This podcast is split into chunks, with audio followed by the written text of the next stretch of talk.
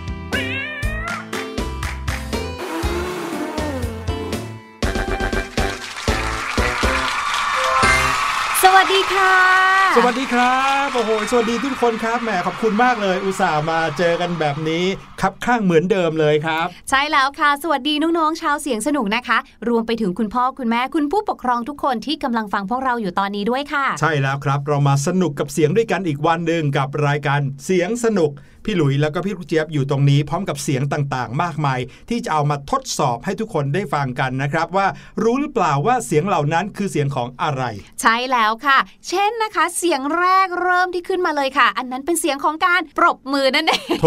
ไม่มีใครไม่รู้มั้งพี่ลูกเจี๊ยบ เพลงแรกที่ต้อนรับทุกคนนะครับในทุกๆวันเลยก็คือเพลงเสียงอะไรค่ะถือว่าเป็นการซ้อมก่อน ให้ทุกคนอืมได้ลองฟังเสียงแปะอันนี้รู้อยู่แล้วค่ะเออเสียงของยีราฟมเอ้ยยียีราฟนี่เขามีเสียงนะกำลังนึกอยู่อาจจะเป็นเสียงของตอนกำลังเคี้ยวกล้วย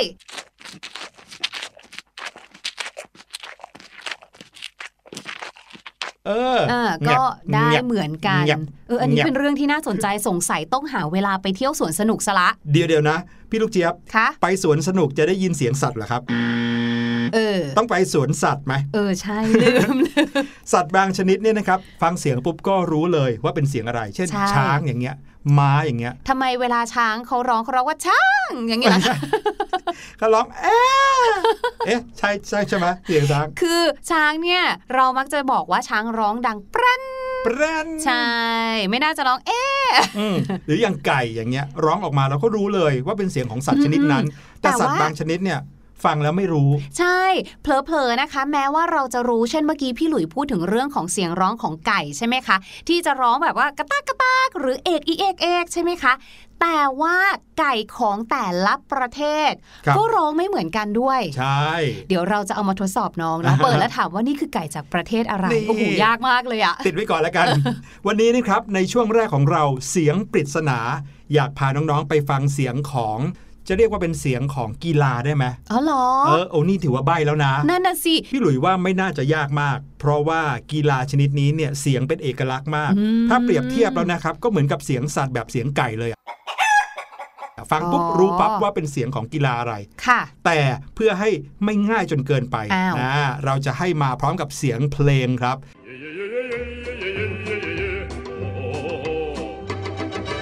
อยากรู้ว่าดูบันเทิงเสีจังงเลยอะเสียงของกีฬาที่อยู่ข้างหลังเสียงเพลงเพลงเนี้ยมันคือกีฬาอะไรอืมอ่าไปฟังกันเลยดีกว่านะครับ กับเสียงปริศนาในวันนี้ครับ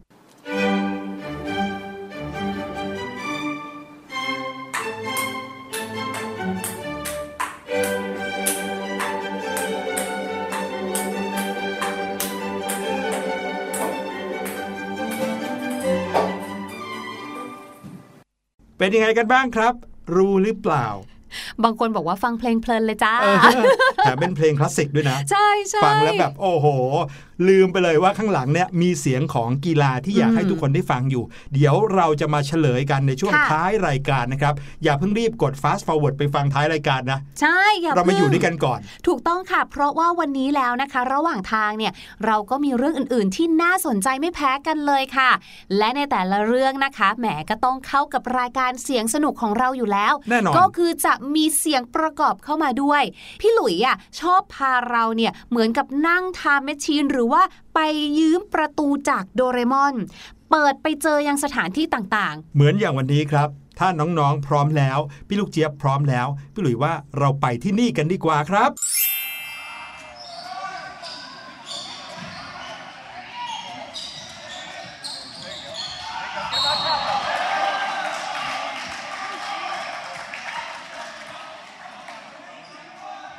โอ๊ยเจ็บมาก เจ็บอะไรพี่ลูกเจี๊ยบเนี่ย อยู่ดีๆ นี่พี่หลุยพามาดูอะไรคะเนี่ยดูสิเนี่ยลูกบอลกระเด้งโดนหัวพี่ลูกเจี๊ยบเลยเนี่ย เป็นยังไงครับ ฟังจากเสียงที่ได้ยินอยู่ตอนนี้แล้วพามาโผล่น้องๆรู้หรือเปล่าไหนเนี่ยว่า วันเนี้ยพี่หลุยแล้วก็พี่ลูกเจี๊ยบอยู่ที่ไหนกันครับอือหือมีเสียงรองเท้าเย็ดอัดเย็ดอัดเลยแต่เห็นไหมละคนแต่งตัวเนี่ยเหงื่อไหลใครย้อยมากเลยพี่ลูกเจี๊ยบเห็นแล้วอยากอาบน้ำเลยอะพี่หลุย นอกจากเหงื่อไหลคลายย้อยแล้วนะครับ ยังวิ่งกันไม่หยุดอีกด้วย ใช่แล้วก็ตัวสูงมากๆด้วยค่ะ น่ากลัวจัง ใช่แล้วครับ ตอนนี้เนี่ยเราอยู่ท่ามกลางกองเชียร์ของการแข่งขันกีฬาชนิดหนึ่งครับ น้องๆ คงจะพอเดาออกว่า เราอยู่กันในสนามบาสเกตบอลครับอื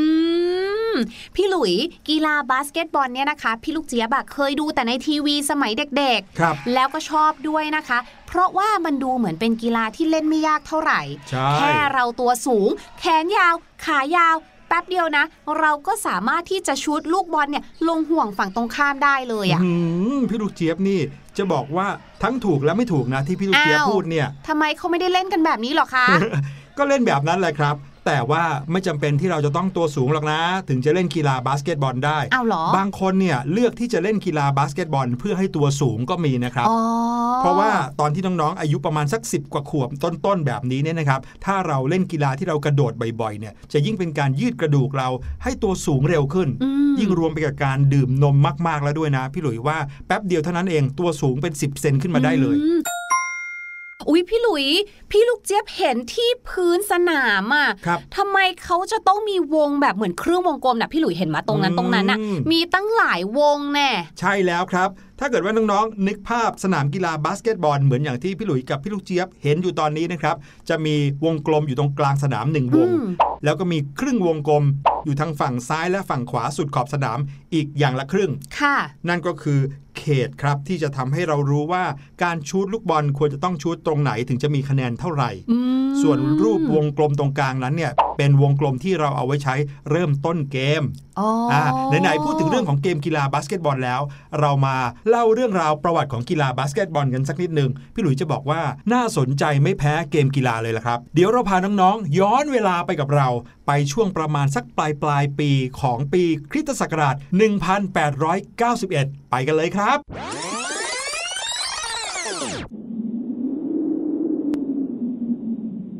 อุ๊ยนี่ตอนนี้นะครับเป็นช่วงฤดูหนาวเลยล่ะครับพี่ลูกเจี๊ยบครับมไม่ต้น้องบกๆครับก็รู้เนี่ยหนาวจะตายอยู่แล้ว ปลายธันวาคมในประเทศสหรัฐอเมริกา โอ้โหแน่นอนถึงวินเทอร์ฤดูหนาวแล้วล่ะครับพี่หลุ ยเราเข้าไปในนั้นได้ไหมอะมันหนาวอะได้เลยครับ เราเข้าไปในโรงพระกันดีกว่า โอ้ยค่อยยังชั่วหน่อย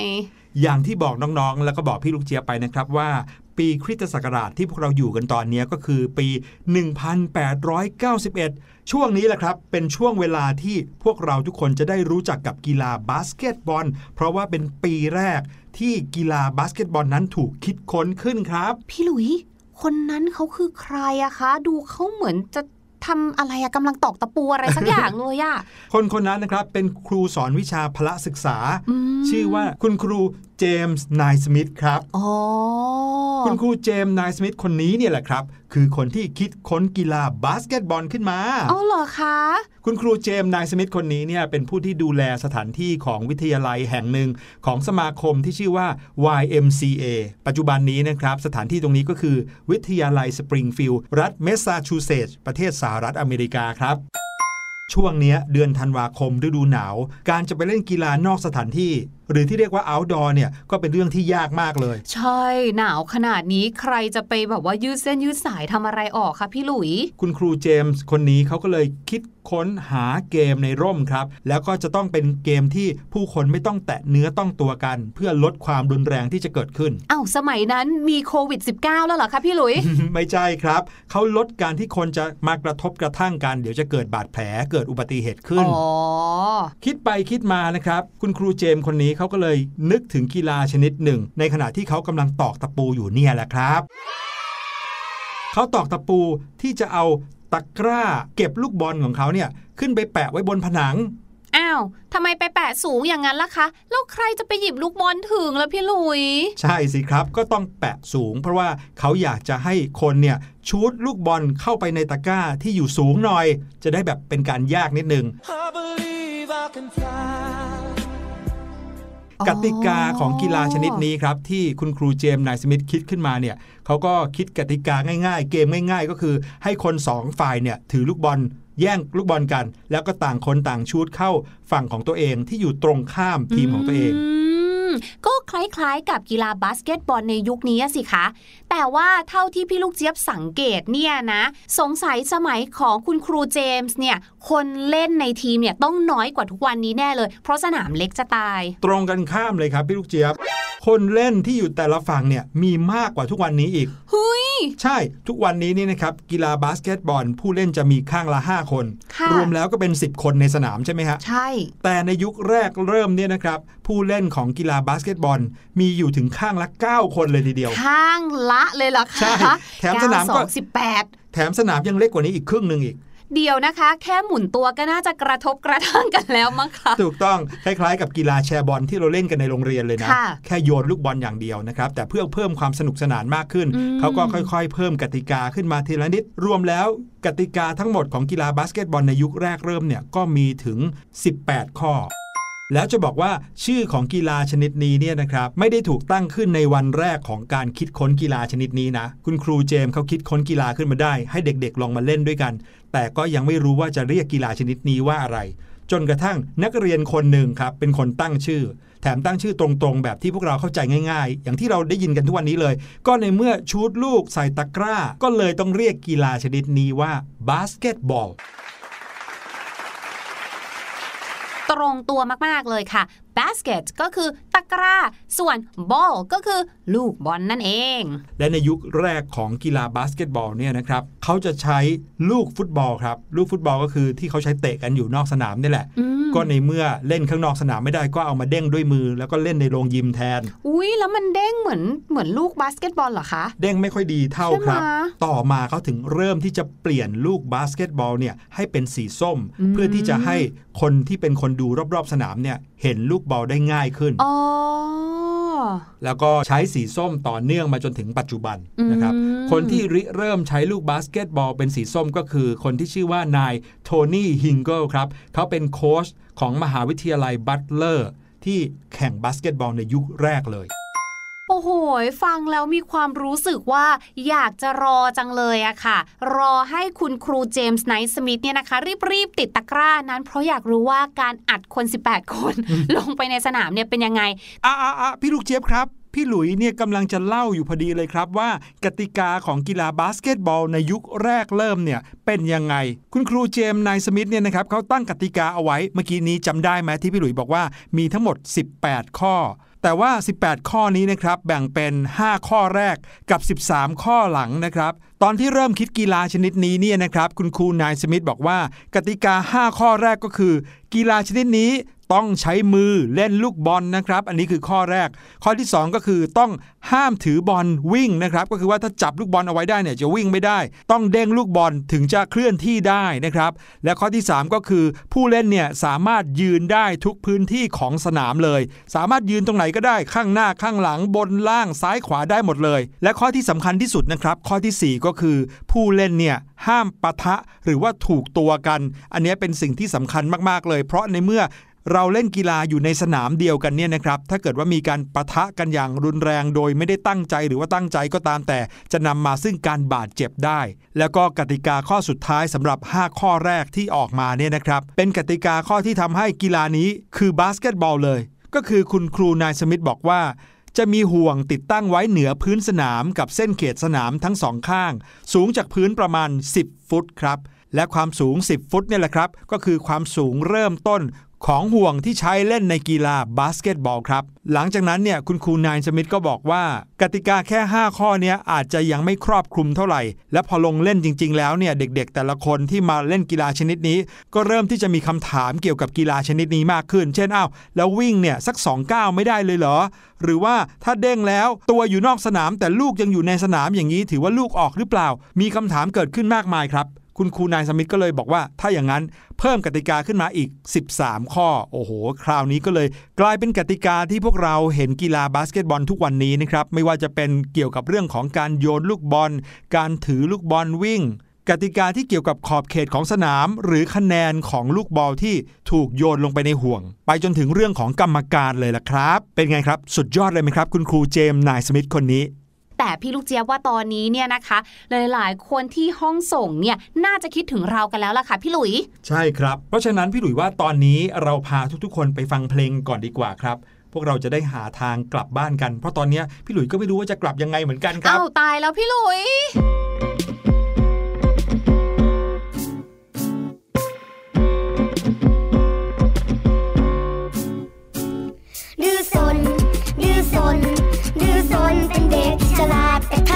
จันทร์มันไม่ค่อยดี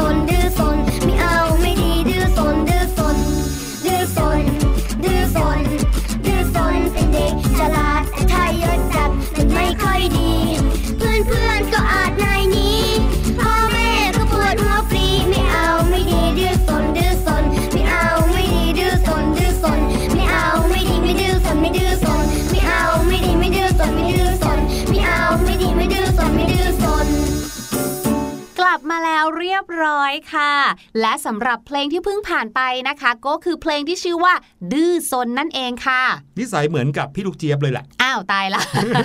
ถูกต้องแหมเขาว่ากันว่าเด็กดื้อเนี่ยเป็นเด็กฉลาดนะพี่ลุย ใช่ เหมือนอย่างที่เพลงนี้เขาก็บอกไว้เหมือนกัน ถูกต้องค่ะ แต่ว่าเวลาที่เราเนี่ยนะคะ อยากจะบอกว่าเพื่อนเราคนเนี้ยดื้อกับคุณครูมากๆเลย หรือว่าคนเนี้ยซนจังเลย ในภาษาอังกฤษเขาใช้คำว่าอะไร ถามพี่หลุยก่อนดีกว่า เขาใช้คำว่า verb to do verb to do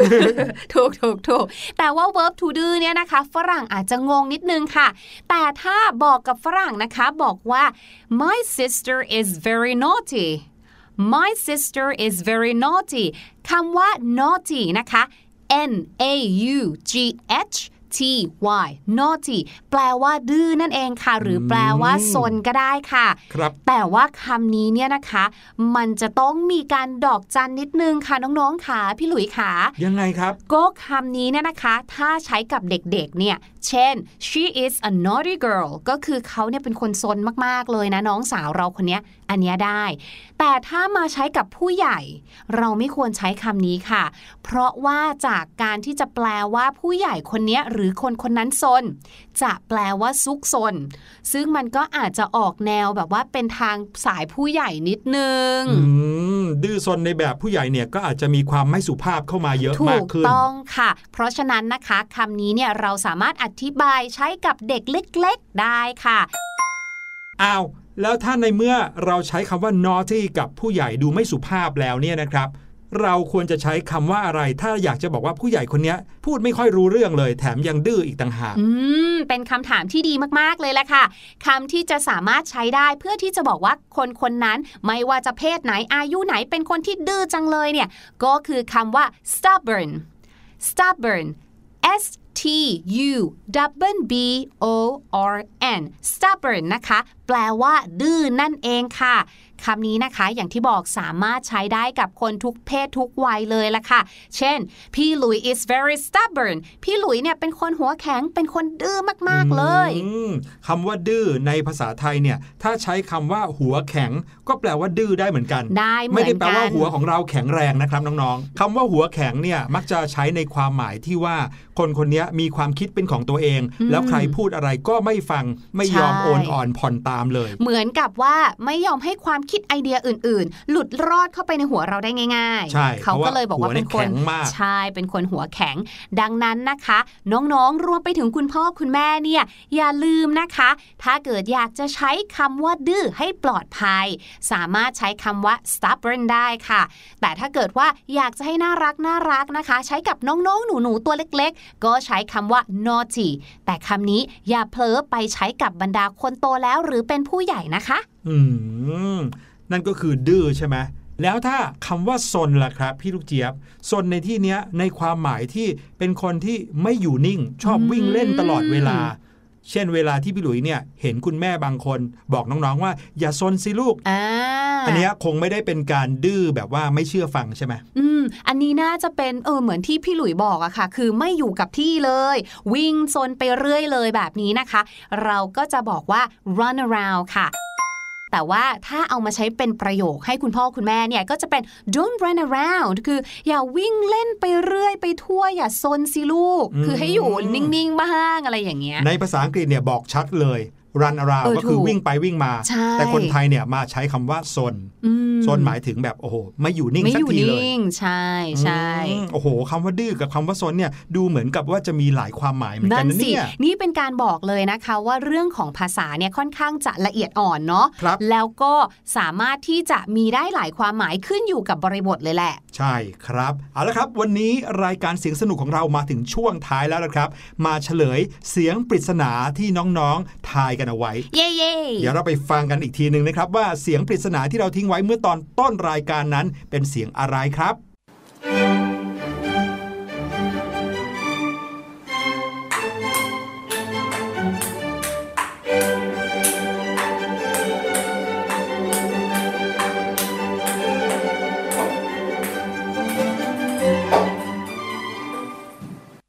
เราถามน้องๆ เอาไว้ว่าข้างหลังเสียงดนตรีที่เราได้ยินนั้น เป็นเสียงป๊อกแป๊กป๊อกแป๊กนั้น เป็นเสียงของกีฬาชนิดไหน